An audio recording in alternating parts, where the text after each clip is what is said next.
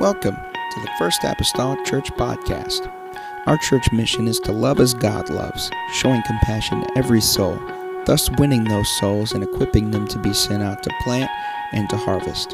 Thank you for joining us today, and we hope that you are blessed by today's podcast.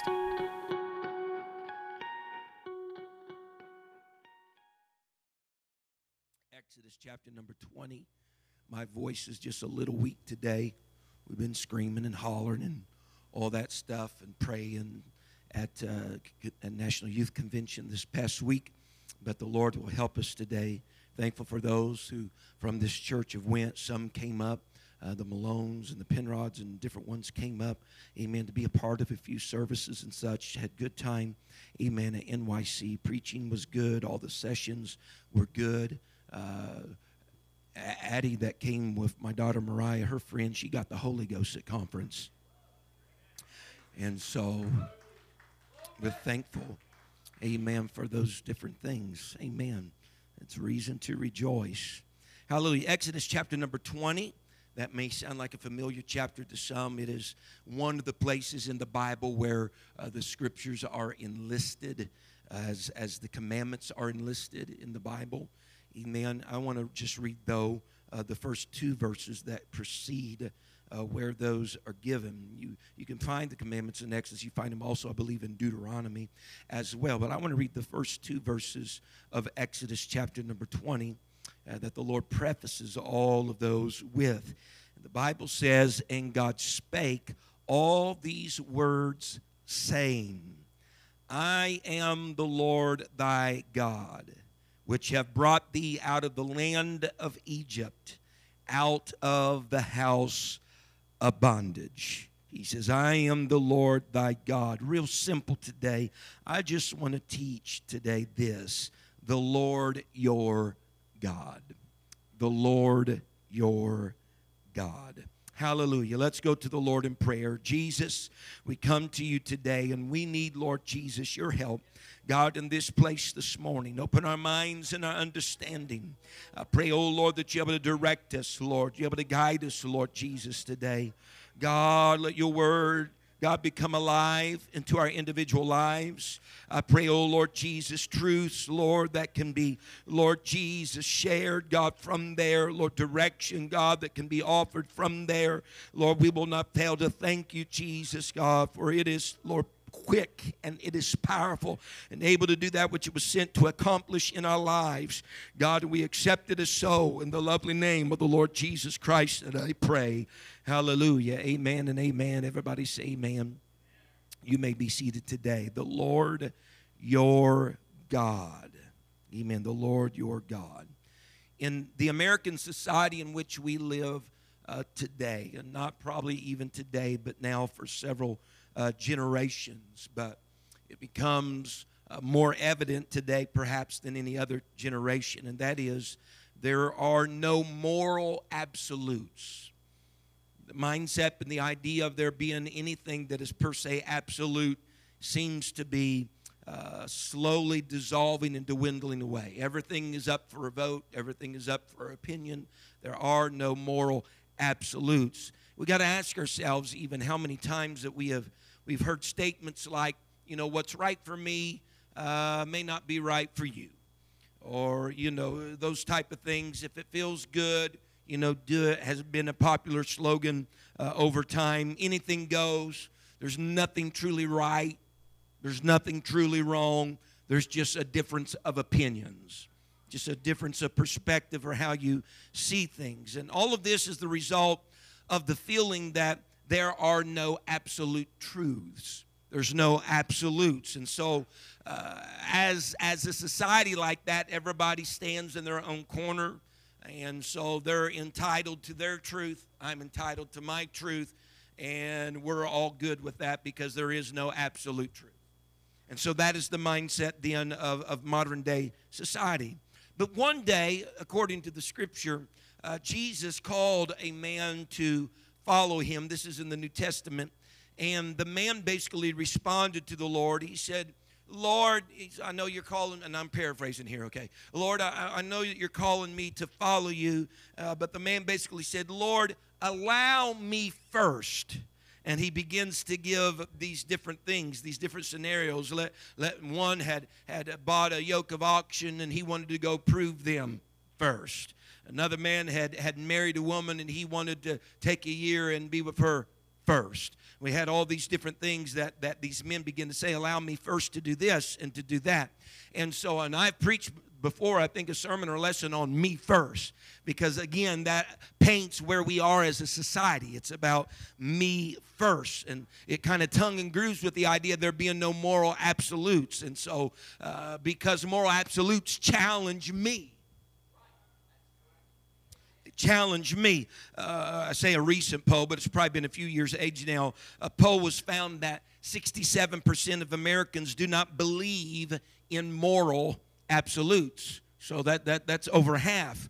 As a matter of fact, among the generation that's known as the baby busters, those that are born between 1965 and 1983, there, the, the percentage was even higher at 78%.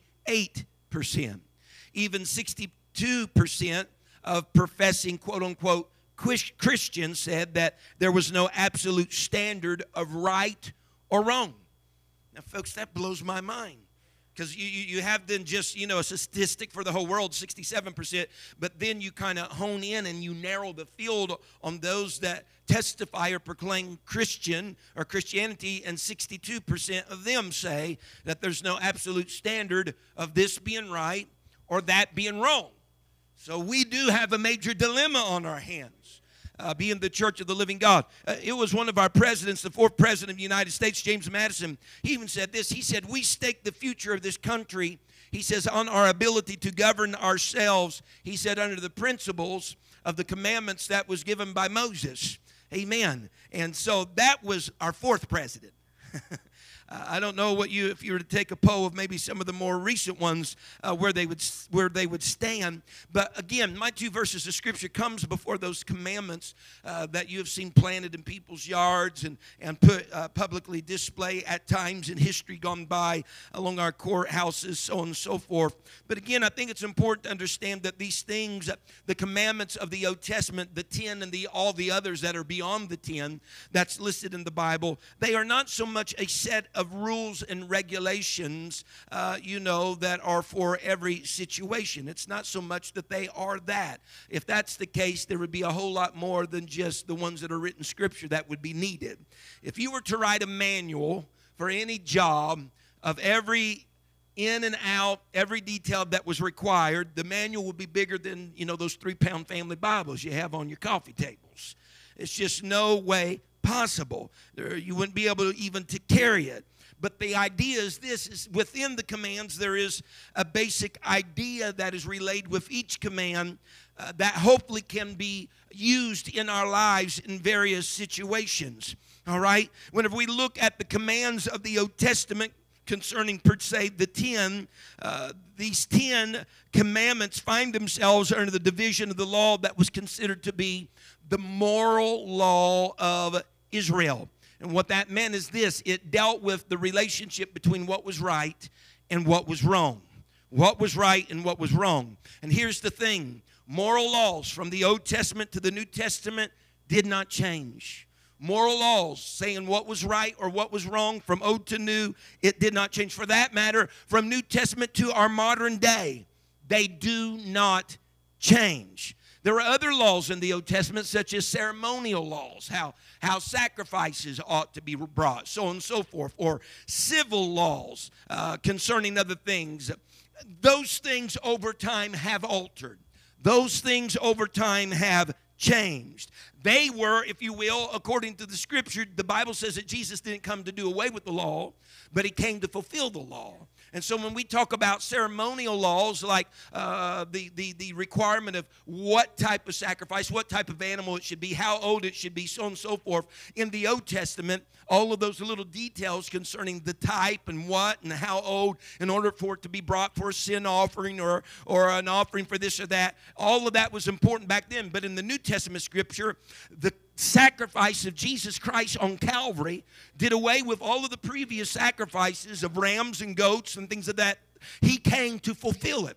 He fulfilled it in his sacrifice upon uh, the tree. And so many, if not most, of all those ceremonial things were abolished. They're done with through and by the work of Jesus Christ on Calvary. And a lot of the civil laws went away too. But there's still a set of laws, the moral laws, about what was right and what was wrong that did not, it was not done away with but it still is in existence even yet for us today. The Bible says in Hebrews 9 and verse number 12, it says, Neither by the blood of goats and calves, but by his own blood, speaking of Jesus Christ, by his own blood he entered in once into the holy place, having obtained eternal redemption for us.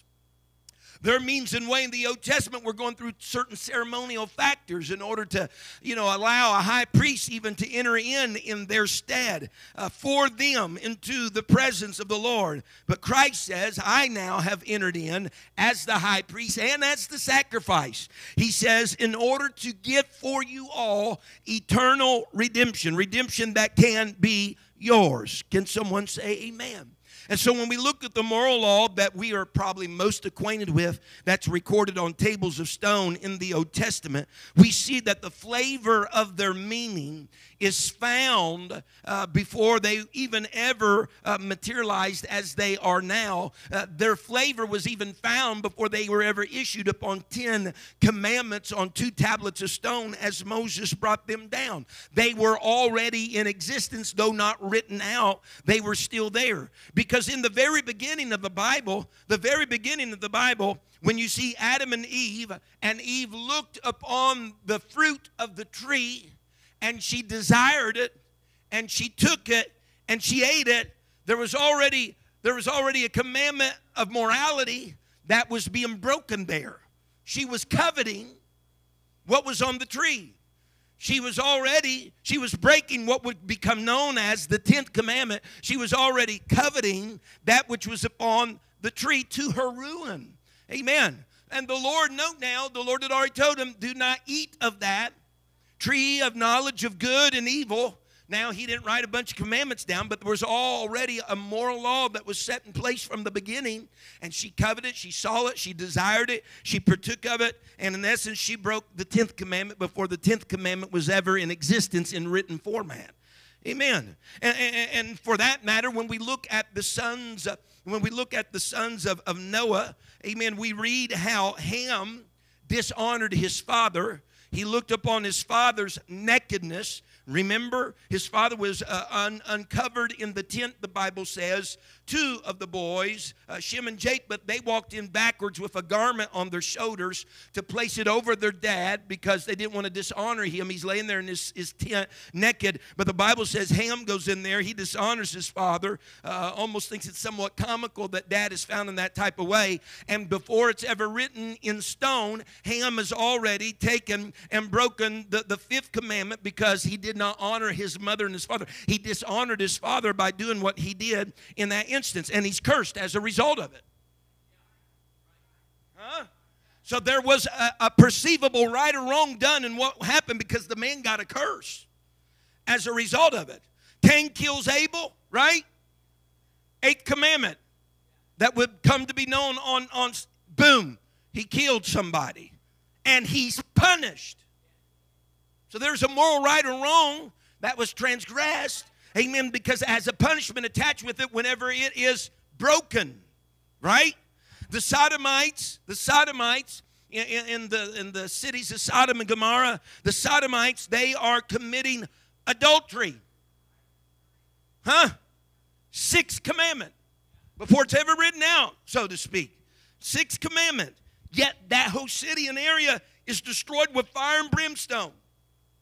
There's a consequence as a result. So there are some moral rights and wrongs that were already in existence, although they may have never even been written out on tables of stone yet. Uh, we may have noted it, before, I know we've noted it before, but when we look at Joseph in the closing chapters of the book of Genesis, remember uh, whenever he was under, he was, he was Potiphar's uh, right hand man. He was still yet functioning as a slave, but he was kind of the head of his household.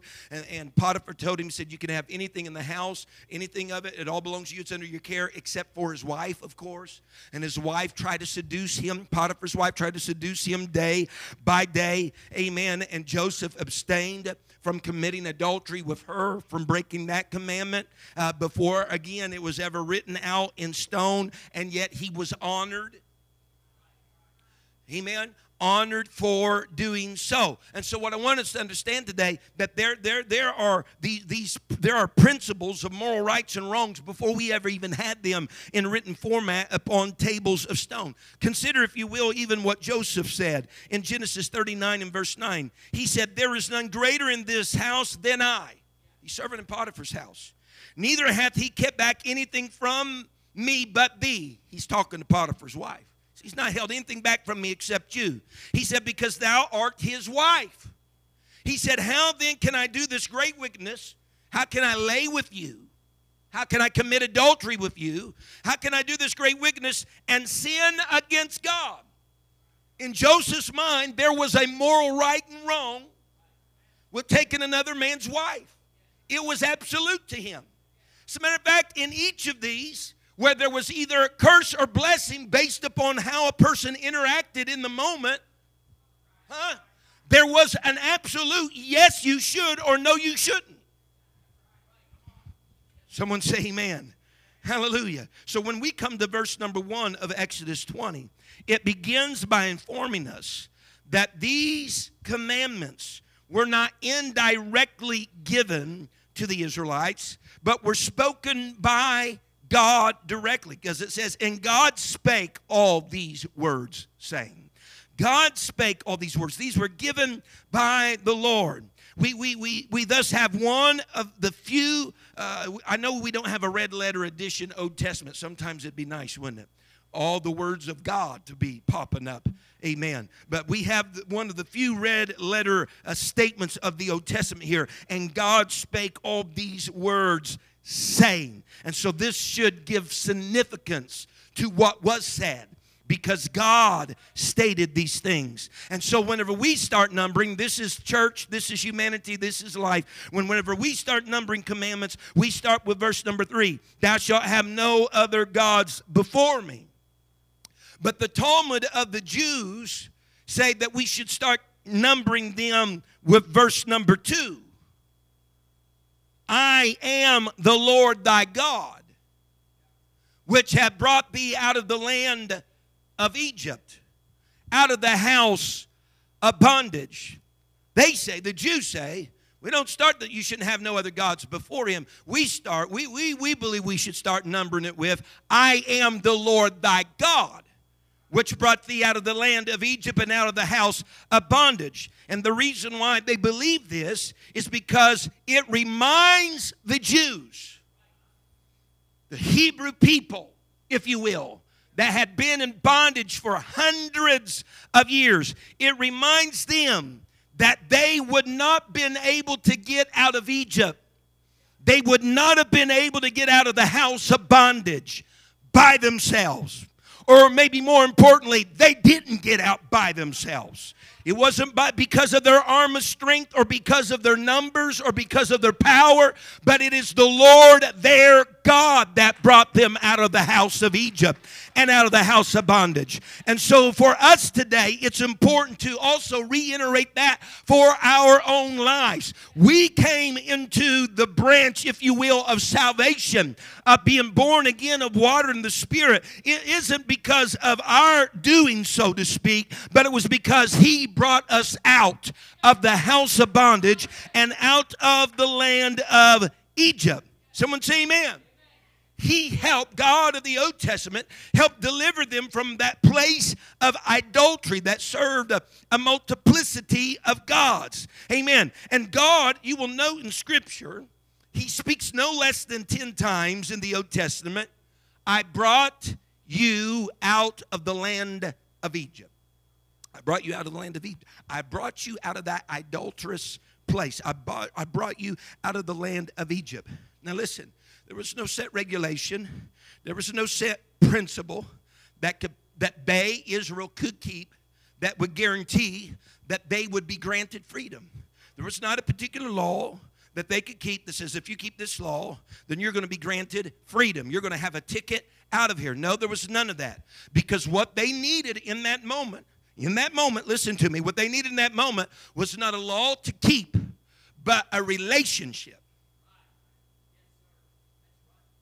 Because all the laws couldn't get them out of Egypt, but a relationship with the God of heaven could get them. See, he's making a, he's making a statement right here.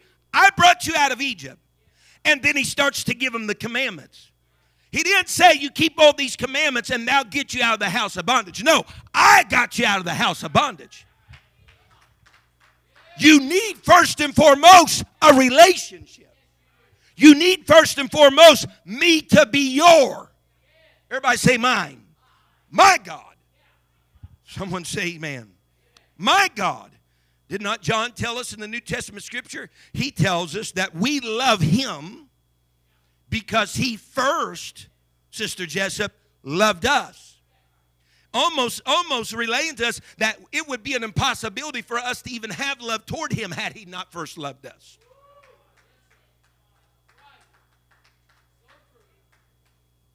And so he, the Lord comes saying, I am the Lord thy God, or I am your God. Now, don't you think, think here for a moment. The Lord is speaking. Don't you think everybody knew who was talking?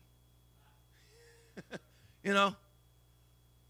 Moses standing over there, his lips, you know. Don't you think people understood that this is the voice of the Lord that is speaking? I mean, who, who else would have it been? I mean, you know, the Bible describes uh, you know, the chapter before this, the Mount of God. It, uh, there's smoke, there's thundering, there's lightnings, it's quaking. You know, all this taking place up on the top of the mountain, encircling it. I mean, who in the world could this be? And yet, although it should have been pretty evident who it was, he still states very plainly to them, and I believe underscoring his lordship, wanting to underscore that relationship. Amen. I am the Lord your God. And he states that first, and he states that emphatically because he is following it up now with commands that are going to be on tablets of stone that he is going to ask his people, amen, to follow through and be obedient to. But listen, he doesn't want them to be obedient just on the premise that these are laws and commands that you need to obey. He wants them to be obedient based upon the premise that he is in relationship. They are in relationship, and he's already brought them out of bondage. He's already already brought them out of a deep hole. And because of our relationship, would you mind to obey these commands? Huh? It's not like I'm going to leave you in bondage and I'm asking you to do this, this, and this. No, I brought you out.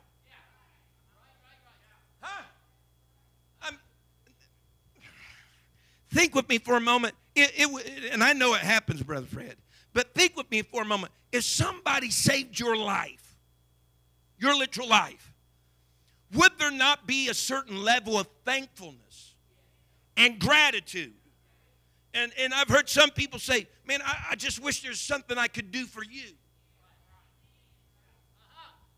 Honey, when he brought them out of 400 and 430, you know, years of bondage, of, of hard taskmasters and whips upon their back and making brick and mortar and slime pits and under the hand of oppression. When he brought them out of, don't you think for a moment they're thinking, man, he just saved our lives. I just really wish there's some way I could be thankful and grateful. I wish there's something I could do for him. And he turns around and says, here are just some commands. Have no other gods before me. Honor your father and your mother. Do not steal. Do not kill. What was that? He's not asking something of them because he hadn't done anything for them. He says, no, I'm your God. God. We're in relationship. This is something personal here.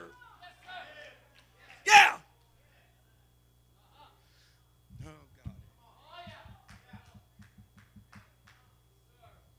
And he keeps reminding Israel from that point forward. You know what he reminds them?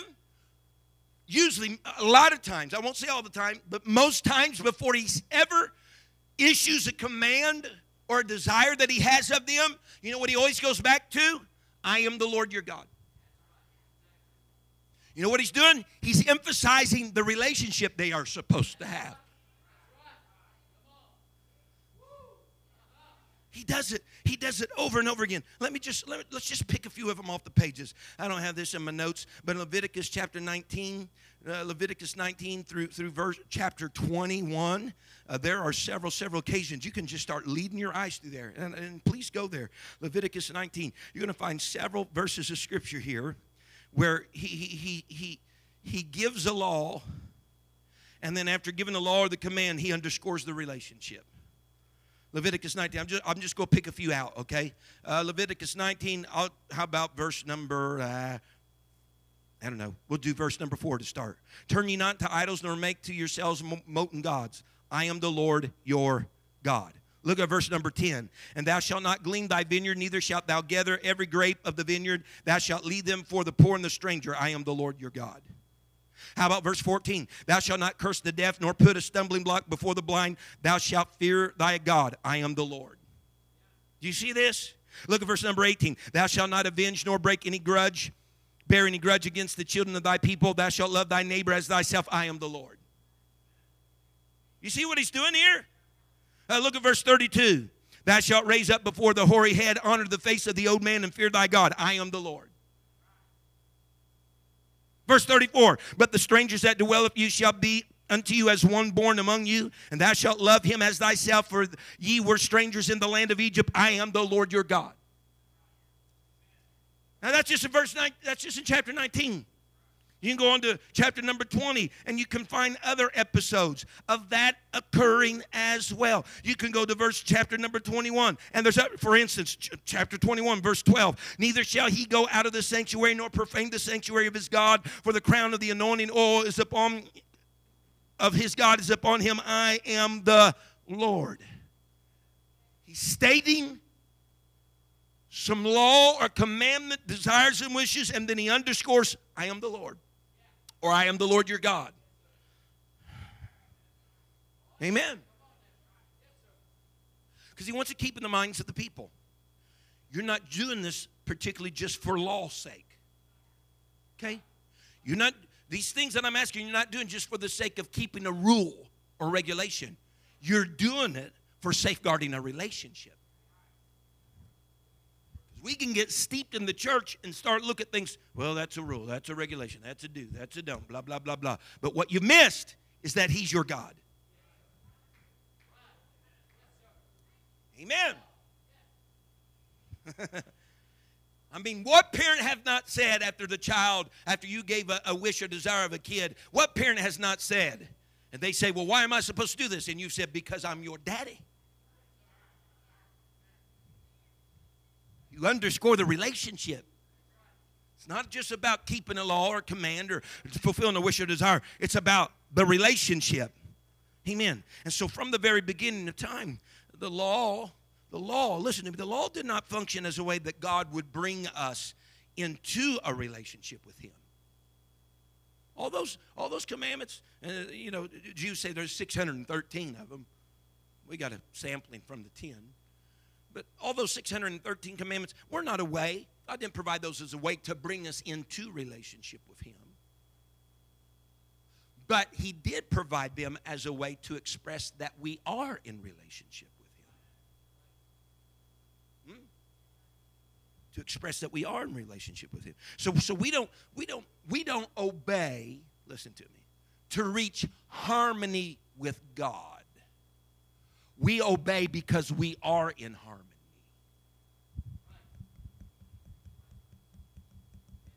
Huh?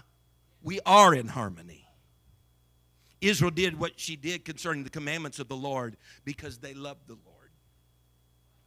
And they did what they did out of that relationship they had garnered already with the Lord. And so the Lord wants us, the Lord wants us to be in relationship before he wants us to try to be obedient. The frustration of some are trying to be obedient and not really stoking the fires of the relationship. Someone say amen. Because there's nothing more frustrating than trying to be obedient to law and principle, regulation and rule, and not be in relationship with the one that you're trying to do all that for. Because when, when, you, when, you've, when you've disbarred or sacrificed relationship and are trying to keep all the laws, you will constantly be frustrated. And it will be burdensome. And you'll fail oft times because you got the cart before the horse. If you want to get all of that other of the laws taken care of, fall in love with the Lord unlike anything else. just, I mean, just fall totally in love with Him. I mean, let Him just become the main thing of your life. Just, I mean, be totally infatuated, enamored, caught up in a love relationship with Him and you will just by a byproduct of being in love with him start keeping some of the desires that he has amen so, there was a perhaps can't be illustrated any more plainly than through the eyes you know of a child children teach us a lot if we just listen sometimes i mean have you ever had a child that wasn't your own tell you you're not my boss or you're not my dad Isn't that great? No, it's not, but in the moment, it's not great. But you're not my boss.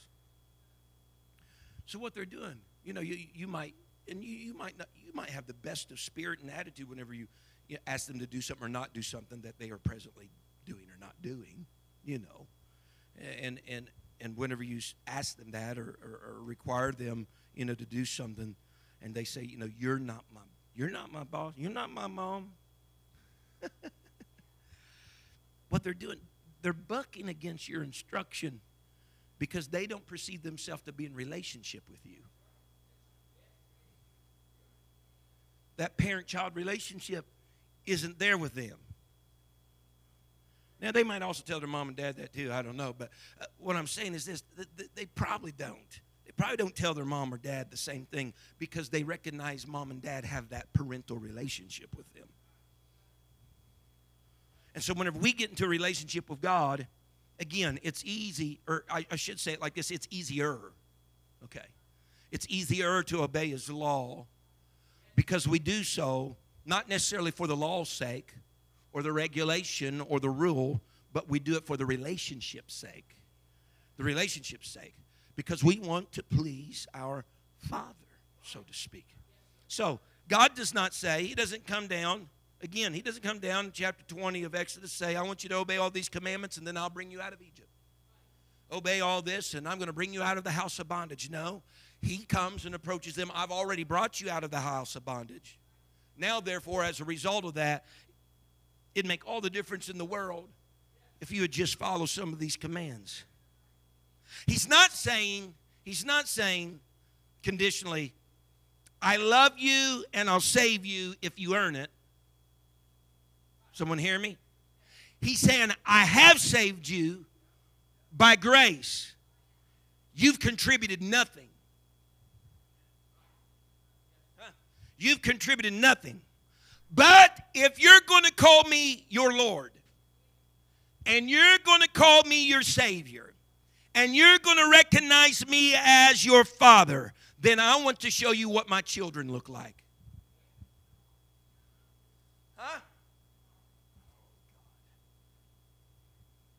Amen. Because of the relationship. I don't know. Is Zach, Zach McGee up there this morning? Zach, whenever you guys were adopted into your family, you know, there were certain things that were required of you after that adoption because whenever you entered that relationship of absolute parent child relationship, that relationship dictated some ways that you're going to act.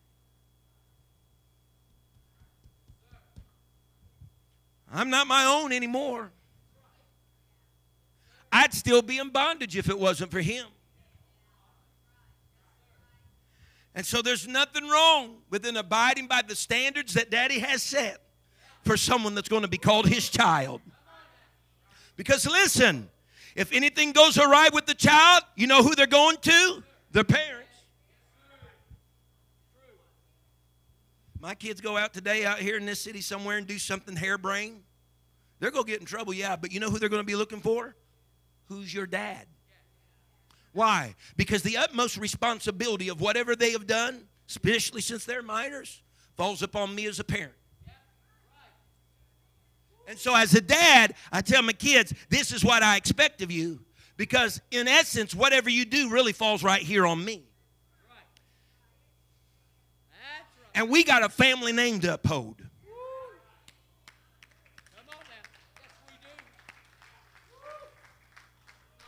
So God's saying, since y'all going to be my children, here's just a few expectations because we got a name we're around here. And if anything goes awry, it's going to come back right here. And I want you to put no reproach upon the name. It's not just a do or don't, it's a relationship. It's a relationship. Amen.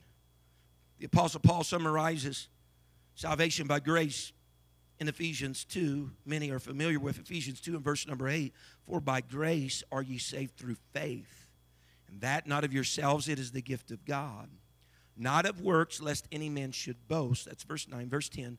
For we are his workmanship, created in Christ Jesus unto, everybody say unto, unto good works, which God hath before ordained that we should walk in them. We're his workmanship. We have been created unto good works. And please note, God has already before ordained that we would walk in those things. So, after telling us that we are saved by grace and not by works, he tells you and I that we are saved by grace and we are saved for or unto good works. We are saved for and unto obedience. We're saved by grace, but we're saved for or unto obedience. I am the Lord thy God, which have brought thee out of the land of Egypt, out of the house of bondage. Here's where we see, more than in any statement, that grace precedes the law. There is redemption, and in this case, there's redemption, and then the law is explained.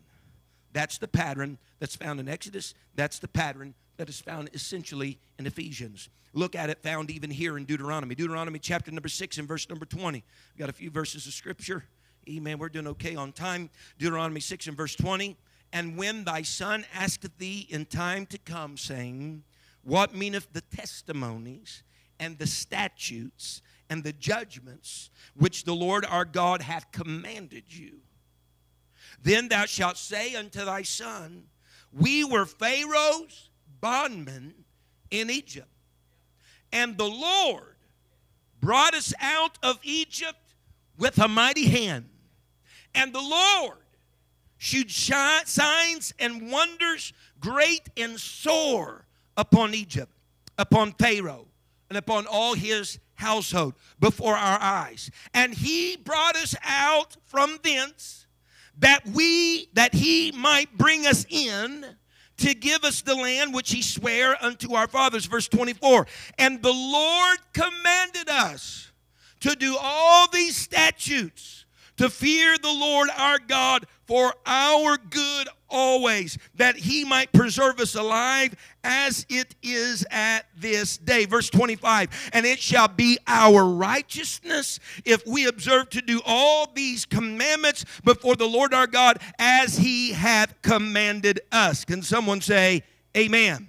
So the son asks, What about all these statutes, testimonies, and what about all these things and judgments that the Lord has commanded you?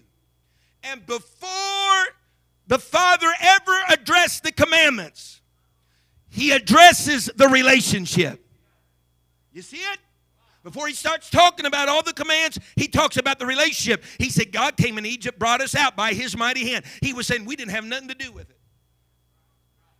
He brought us out by his mighty hand. It was by his power that he's done all this stuff. But after he brought us out, he swore unto us, amen, that these commands and stuff we should keep, amen, always, amen. It will help preserve us and keep us alive. It will be our righteousness by doing these things. So they asked about the command. When they asked about the command, the fathers talked about the relationship and then followed it up with the command.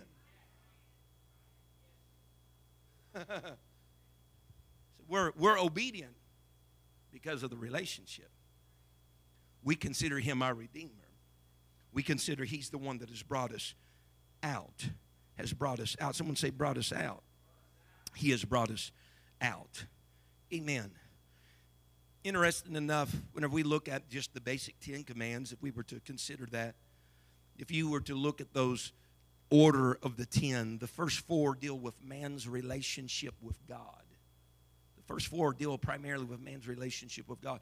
And then it's the last six that deal with man's relationship with man. Again, already set up is the honing in on the relationship with God first and foremost. Amen. You can't even view the commands outside of relationships yours with God and yours with your fellow man. It's really all about relationships, right? Because the context in the relationships there is we can't have a good relationship with man if we can't honor and respect a relationship with God. We can't be successful in being a good relationship with mankind if we can't have a good relationship with God. It goes vertical before it goes horizontal. Amen. And so he leads off with those first four, if you will. And so Jesus kind of summarized then the whole essence of the law. Amen. Even beyond the 10, all the commands of the Old Testament in Matthew 22 and verse 37. The Bible says, Jesus said unto him, man that had come asking and inquiring of the Lord about which is the greatest commandment, the law you king. Jesus said unto him in verse Matthew 22, verse 37, Thou shalt love the Lord thy God with all thy heart, with all thy soul, with all thy mind. This is the first and great commandment. No wonder the Jews started numbering with verse number two of Exodus 20. Huh? Jesus even says that's the first and great commandment loving your Lord. Because everything else is going to spin off of that. Everything else is going to be gleaned from that. He says, So you love him with what? All of your heart, your soul, your mind. Let's put it in modern day terms. You just love him with everything. Everything you got, you love him with it. Right? This is the first and great commandment. Verse 39 And the second is like unto it, thou shalt love thy neighbor as thyself. And on these two commands hang all the law and the prophets.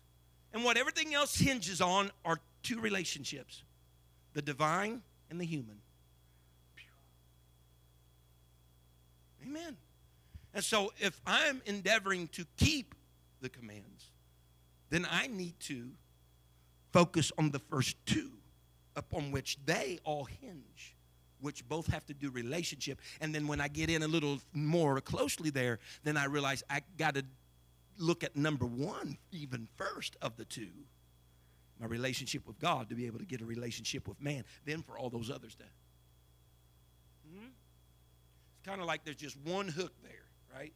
That's your relationship with God. Hanging off that is another hook your relationship with man. And then everything else is just kind of thrown up on all of those. Now let's put you in the place of trying to keep all these commands and you don't have the first two hooks. Folks, you're on the floor.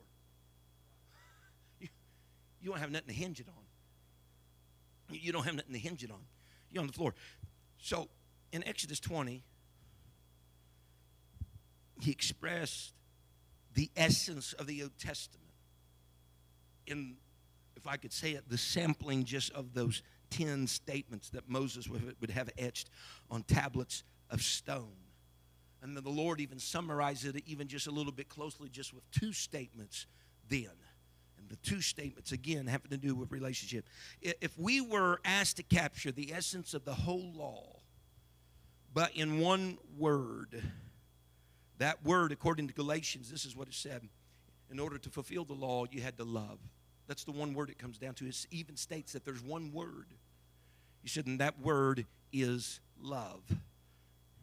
Love God, love your neighbor. Now, is love a positive or a negative concept? Right? Is that a, is that a positive or a negative concept? You can stand for me. I'll, I'll hasten here to a close. Is that a positive or a negative concept? I think most of us, if we were asked that question, we would almost a good majority of people would say that love is a, is a positive concept. When they think of the term love or the idea of love, it is a positive concept.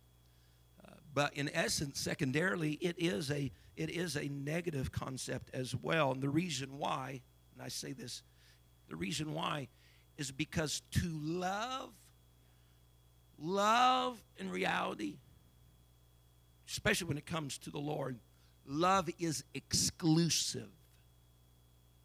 All right? To love is when you when I told my wife, I love you, dear, as a wife, then that love was exclusive, meaning this there was other someones or some things that I elevated her above. She would only ever be loved as my wife. There was not another lady. That's what I'm saying. Love was exclusive. Love, love, uh, love was exclusive in that moment. And so it is positive, but if you would call it the negative, what you'd want to view as a negative implication is it means alone. In that relationship of wife, husband, she's all there is. What that means is it doesn't matter really what the desires of another lady is in my life concerning wife husband relationship because I love Don McGee, and that's exclusive. Doesn't matter what that lady wants. Only matters what Mama wants. That's right. That's true. You, and so we're torn sometimes in our living for the Lord because our love is not exclusive in that relationship as Him being our Lord. Oh, Because other things does say you need to be doing this, you need to be doing that. You're going here and you're going there, but you forgot. You in relationship. And that's an exclusive relationship. You need to be doing what daddy wants, what daddy desires, what daddy hopes. Amen for that relationship. So yeah, it, it is it is positive. But if there were to be any negative implication that someone might label as negative. We're not meaning bad, but it is the fact that it's exclusive, an exclusive love.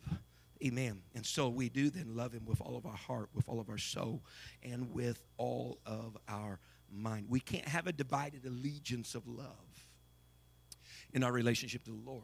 That's why in the New Testament He told us very plainly we can't. You can't serve two masters. You can't love two masters. You can't be exclusive. If you got more than one, he said you can't be exclusive with your love in that relationship to your God. No, you're trying to divide it up. Huh? God, you can have this portion, right? Let's make it you can have this, this, and this, but that over there, that's kind of off. You know, we got the caution tape up over there. You can have every area of my life but that. That's not exclusive love. And listen, I'm not talking about law and commandment right there. I'm talking about relationship. Amen. I want to be in relationship with the Lord. The Lord, everybody say, my God. If you call him yours, then you've already denoted that in your mind's eye, you have a relationship. And so you got to protect that relationship. You got to honor that relationship. That's a little stout, but you can't call him yours if you're not willing to be exclusive. Amen. Let's bow our heads today. Oh, Father, Lord Jesus, we come before you this morning. And if anybody wants to pray right now from your seat or up here, that's fine today. Lift your voice with mine. Let's talk to the Lord. God, I pray, oh Lord, today, Jesus, it is you, oh God.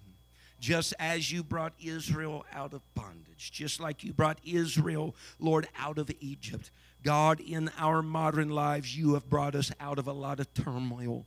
God, in shame, you have brought us, Lord, out of old ways of lives, Lord, to new ways of lives. You, God, have provided the means for redemption and for salvation.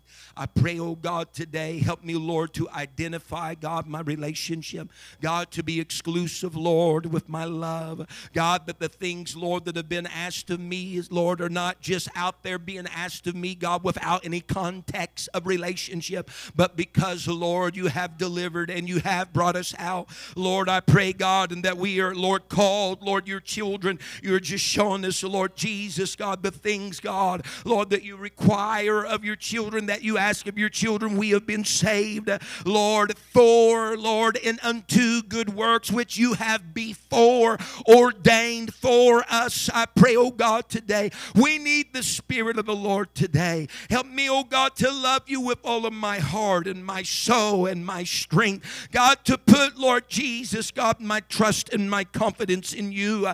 Help me, God, not to get the cart, Lord, before the horse. Help me, God, not to try to capitalize on and emphasize, Lord, all the rules and the regulations, the do's and the don'ts, this and that. No, no, no, no, no. Help me to fall in love with Jesus. Help me to fall in love with the Lord. Help me to be sold out, just totally in love with Him.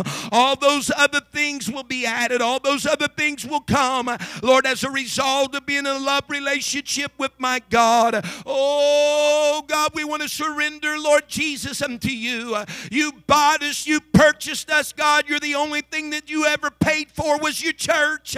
I pray, oh God, today, Lord, we want to live in accordance with your nature. We want to live, God, in accordance, God, with your name and who you are. Hallelujah, Jesus. Hallelujah, Jesus. Hallelujah, Jesus.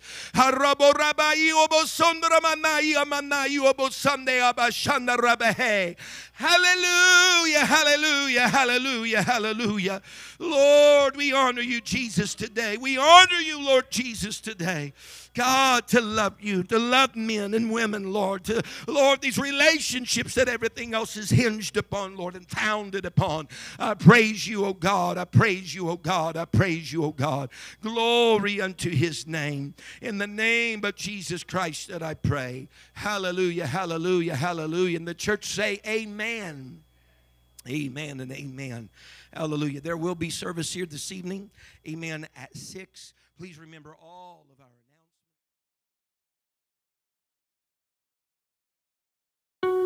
Thank you for listening. If you would like more information about our services and activities, you can find us on Facebook, Instagram, and Twitter with the username FACMC. Again, that's FACMC. Thank you and have a blessed day.